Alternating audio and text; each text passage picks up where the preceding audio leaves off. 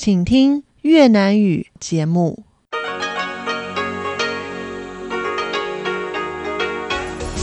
Đây là Đài Phát thanh Quốc tế Đài Loan RTI.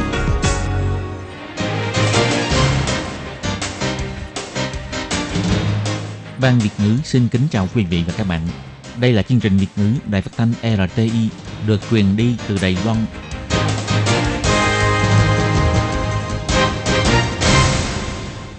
Các bạn thân mến, Hải Ly xin chào các bạn. Hôm nay thứ Tư, ngày 11 tháng 1 năm 2023, tức ngày 20 tháng 12 âm lịch năm nhâm dần. Hoan nghênh các bạn đến với chương trình phát thanh của Ban Việt ngữ Đài Phát thanh Quốc tế Đài Loan RTI với các nội dung như sau. Mở đầu là bản tin thời sự Đài Loan, tiếp theo là các chuyên mục Tiếng Hoa cho mỗi ngày, Bắt chen Đài Loan và sau cùng là chuyên mục 1001 chuyện của nàng. Các bạn thân mến và bây giờ Hải Ly xin mời các bạn theo dõi nội dung tóm lược các tin chính. Tổng thống dành sự khẳng định cho nội các và bày tỏ cảm ơn Thủ tướng sẽ điều chỉnh nội các sau khóa họp của Viện Lập pháp. Nhóm cố vấn chính sách của chính phủ Mỹ dành sự khẳng định đối với việc Đài Loan khôi phục thời hạn thực hiện nghĩa vụ quân sự bắt buộc thành một năm. Viện trưởng Du Tích Khôn đón tiếp phái đoàn nghị sĩ Hạ viện Tây Ban Nha sang thăm, hy vọng cùng cống hiến cho nền hòa bình thế giới. Từ ngày 11 tháng 1, doanh nghiệp bị giảm sút doanh thu từ 10% có thể xin nhà nước hỗ trợ kinh phí trả lương cơ bản. Theo điều tra, 88% doanh nghiệp năm nay có phát tiền thưởng cuối năm cho nhân viên là tỷ lệ cao nhất trong vòng 16 năm nay. Mùa cao điểm đặt tiệc cuối năm, các đầu bếp ở khu nảy mấn cao hùng làm không xuể. Các bạn thân mến, sau đây Hải Ly xin mời các bạn đến với nội dung bản tin chi tiết hôm nay.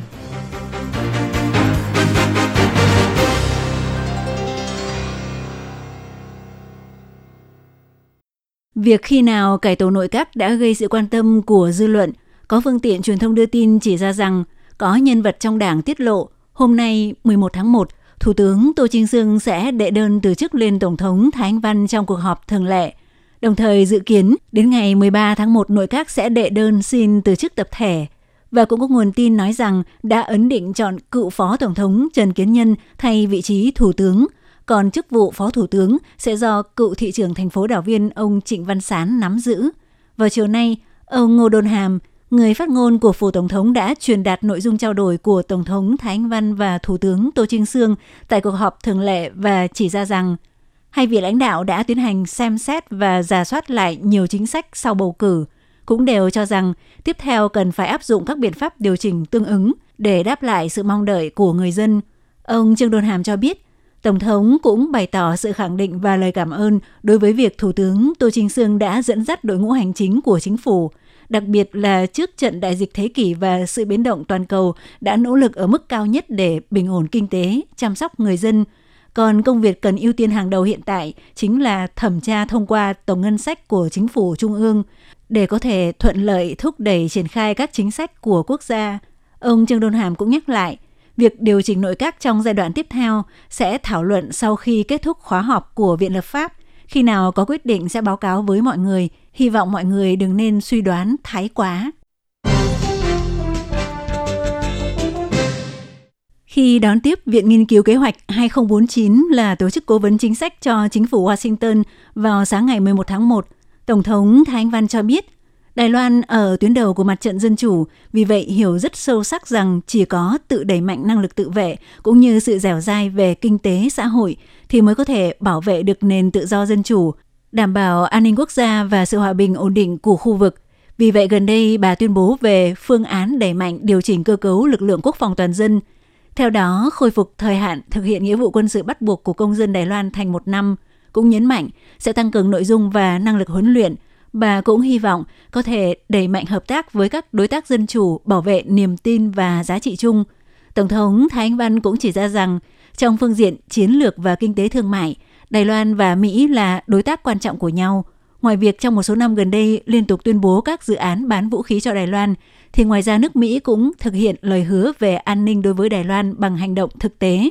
Bà hy vọng hai bên sẽ có nhiều bước tiến hơn nữa trong quan hệ kinh tế thương mại. Tổng thống Thái Anh Văn nói.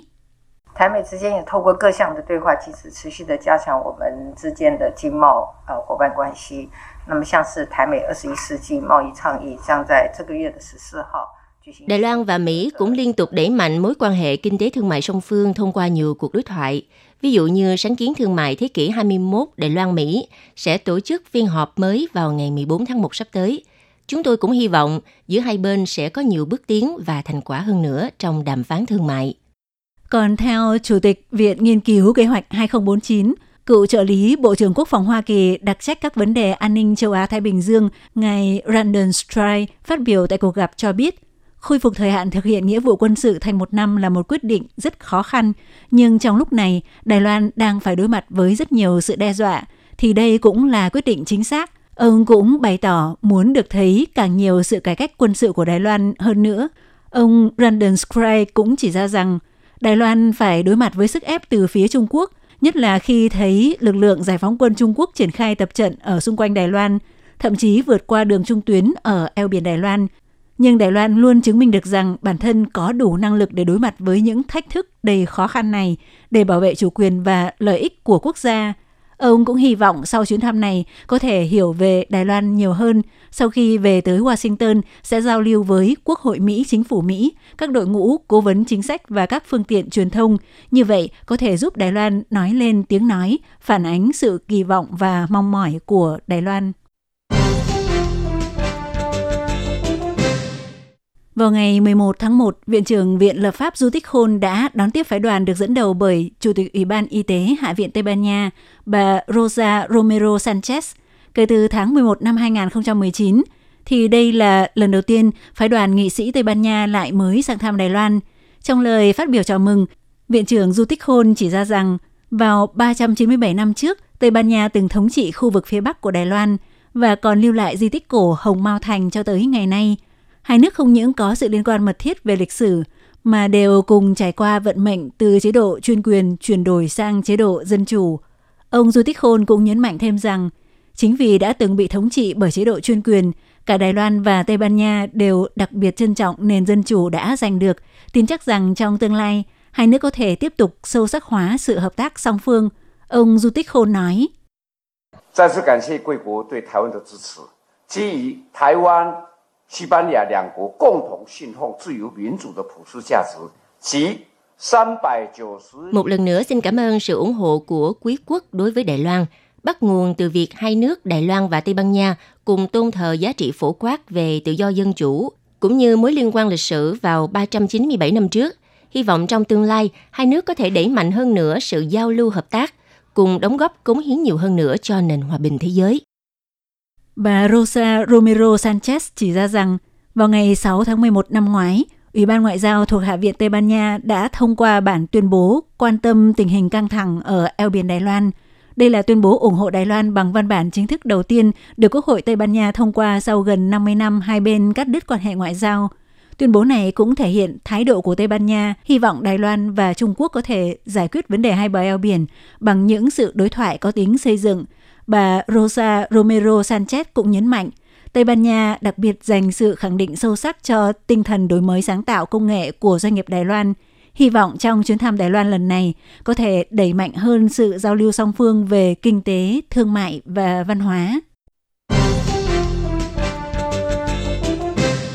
Theo Bộ Kinh tế cho biết, phương án hỗ trợ kinh phí trả lương cơ bản năm nay dành cho doanh nghiệp bắt đầu mở cửa tiếp nhận hồ sơ từ ngày 11 tháng 1 để giúp doanh nghiệp nắm rõ phương án này, từ hôm nay Bộ Kinh tế sẽ tổ chức các buổi giới thiệu lần lượt tại Bắc, Trung, Nam và Đông Bộ Đài Loan. Ngoài ra cũng còn tổ chức tại các đảo ngoài khơi, đồng thời cung cấp các thông tin liên quan trên trang web nộp hồ sơ. Ngoài ra cũng lập đường dây nóng làm việc cả vào ngày nghỉ cuối tuần theo số 02 7752 3600. Theo Bộ Kinh tế chỉ ra rằng, thời gian nộp hồ sơ để xin hỗ trợ kinh phí trả lương cơ bản của các doanh nghiệp bị ảnh hưởng bởi dịch bệnh năm 2023 là từ ngày 11 tháng 1 đến ngày 30 tháng 4 năm nay, hoặc cho tới khi dùng hết kinh phí thì thôi.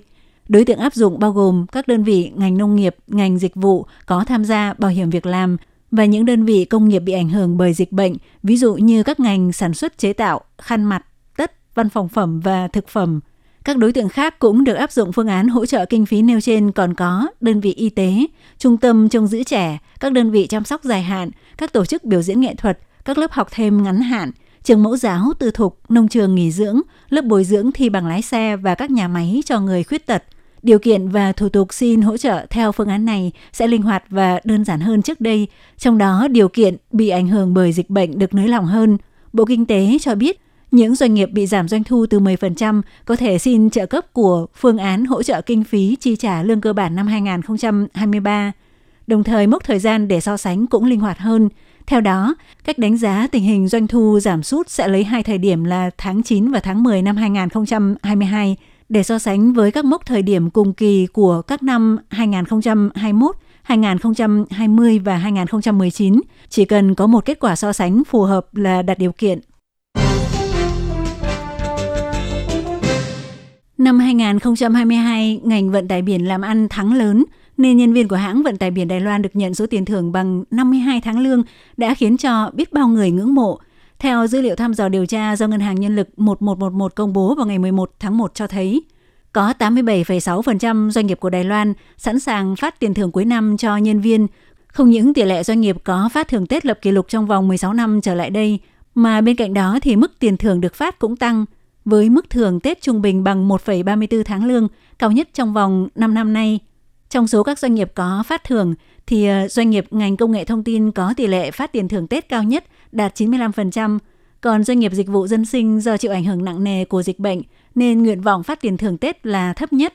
Giám đốc quan hệ công chúng của Ngân hàng Nhân lực 1111 bà Trần Doãn Nhu phân tích, sau 3 năm, cuối cùng Đài Loan cũng đã gỡ bỏ phong tỏa vào cuối năm 2022, coi như khép lại thời kỳ ảm đạm do ảnh hưởng của dịch bệnh, lại sắp đón Tết âm lịch nên có ý nghĩa giống như khổ tận cam lai vậy. Chính vì vậy doanh nghiệp muốn phát tiền thưởng Tết để khích lệ nhân viên, bà Trần Nhãn Du nói.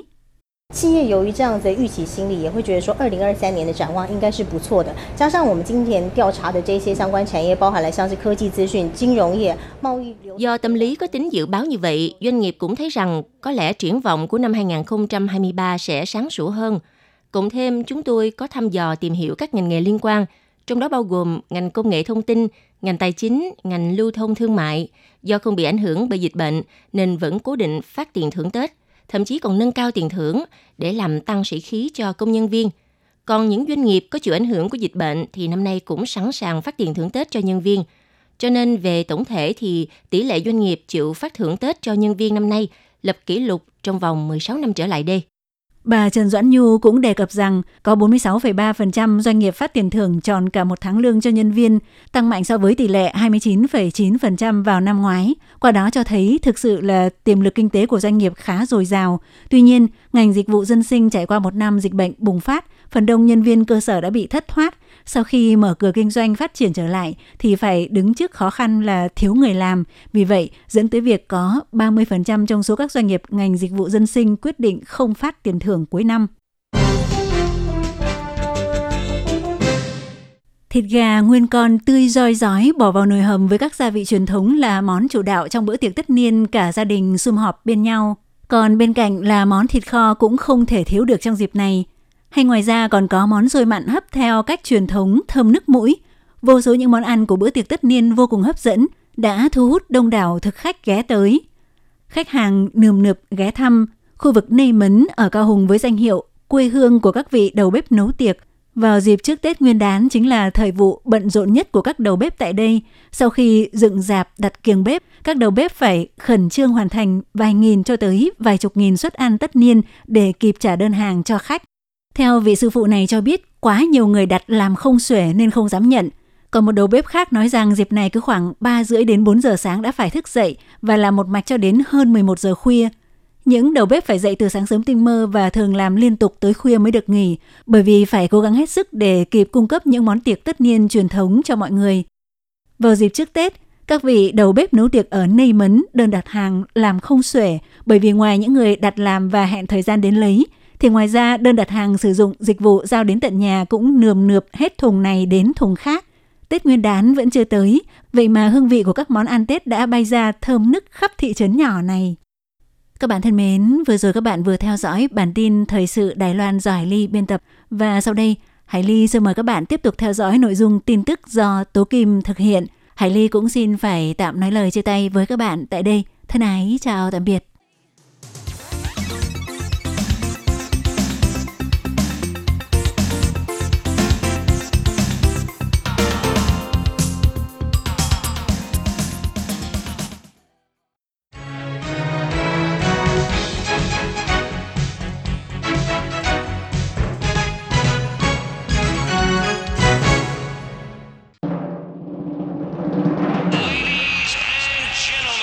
Quý vị đang đón nghe chương trình Việt ngữ Đài RTI truyền thanh từ Đài Loan.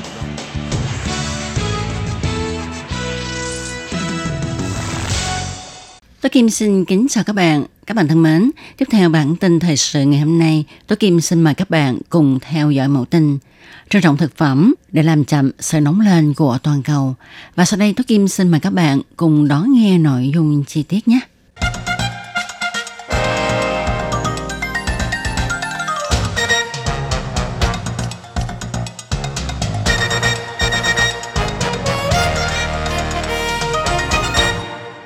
Các chuyên gia trên thế giới kêu gọi, mọi người chúng ta hãy trân trọng thực phẩm để làm chậm lại sự nóng lên của toàn cầu.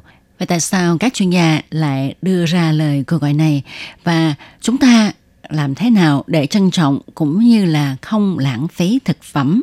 Vậy trước hết thì chúng ta hãy cùng nhau tìm hiểu xem thế nào là lãng phí thực phẩm nha. Dựa trên khái niệm của Liên minh châu Âu, lãng phí thực phẩm có nghĩa là việc bỏ đi không sử dụng bất cứ loại đồ ăn, thức uống nào dù còn sống hay đã nấu chín một cách vô tình hay cố ý.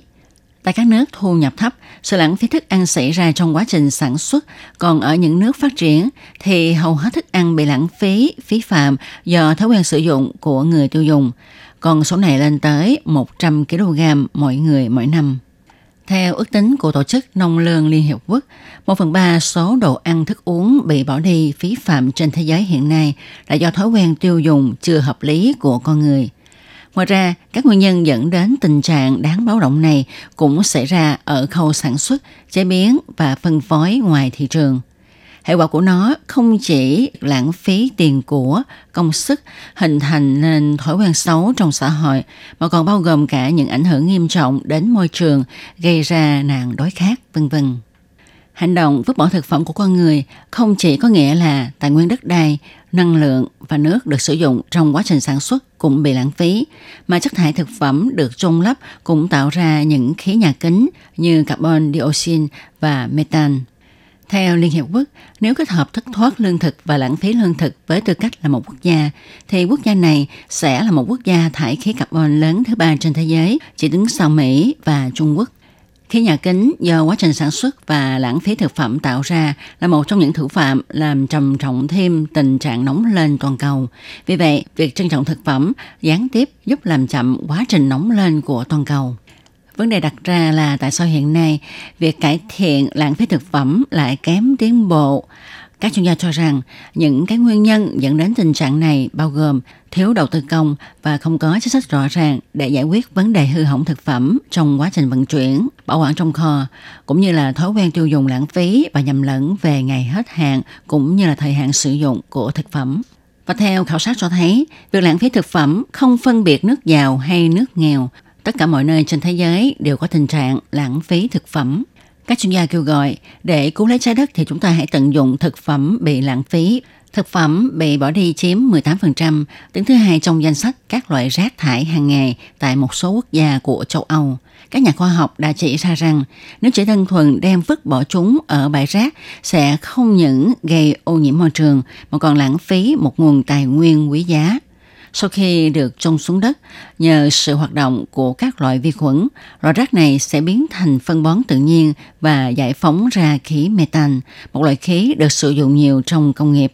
Hay như sau khi sơ chế, thì rác thải từ đồ ăn bỏ đi có thể trở thành thức ăn chăn nuôi gia súc. Biện pháp xử lý tưởng chừng đơn giản này là giúp giảm lượng khí CO2 thải ra môi trường hiệu quả hơn gấp 500 lần so với việc đem rác tới những lò ủ để lấy khí methane. Và trong phạm vi gia đình thì các bà nội trợ có thể hạn chế lãng phí thức ăn bằng cách tính toán kỹ trước khi mua sắm hoặc là nấu nướng. Và chúng ta luôn chú ý đến hạn sử dụng của đồ ăn và ghi nhớ là lãng phí thức ăn cũng là lãng phí tiền bạc. Và hành động nhỏ nhoi này của chúng ta đã góp phần làm chậm lại sự nóng lên của toàn cầu, giúp cho thế hệ trẻ, thế hệ con cháu của chúng ta có một cuộc sống bình an. Các bạn thân mến, các bạn vừa đón nghe bản tin ngày hôm nay do Tố Kim biên soạn thực hiện. Tố Kim xin chân thành cảm ơn sự chú ý theo dõi của các bạn. Thân chào tạm biệt các bạn. Bye bye.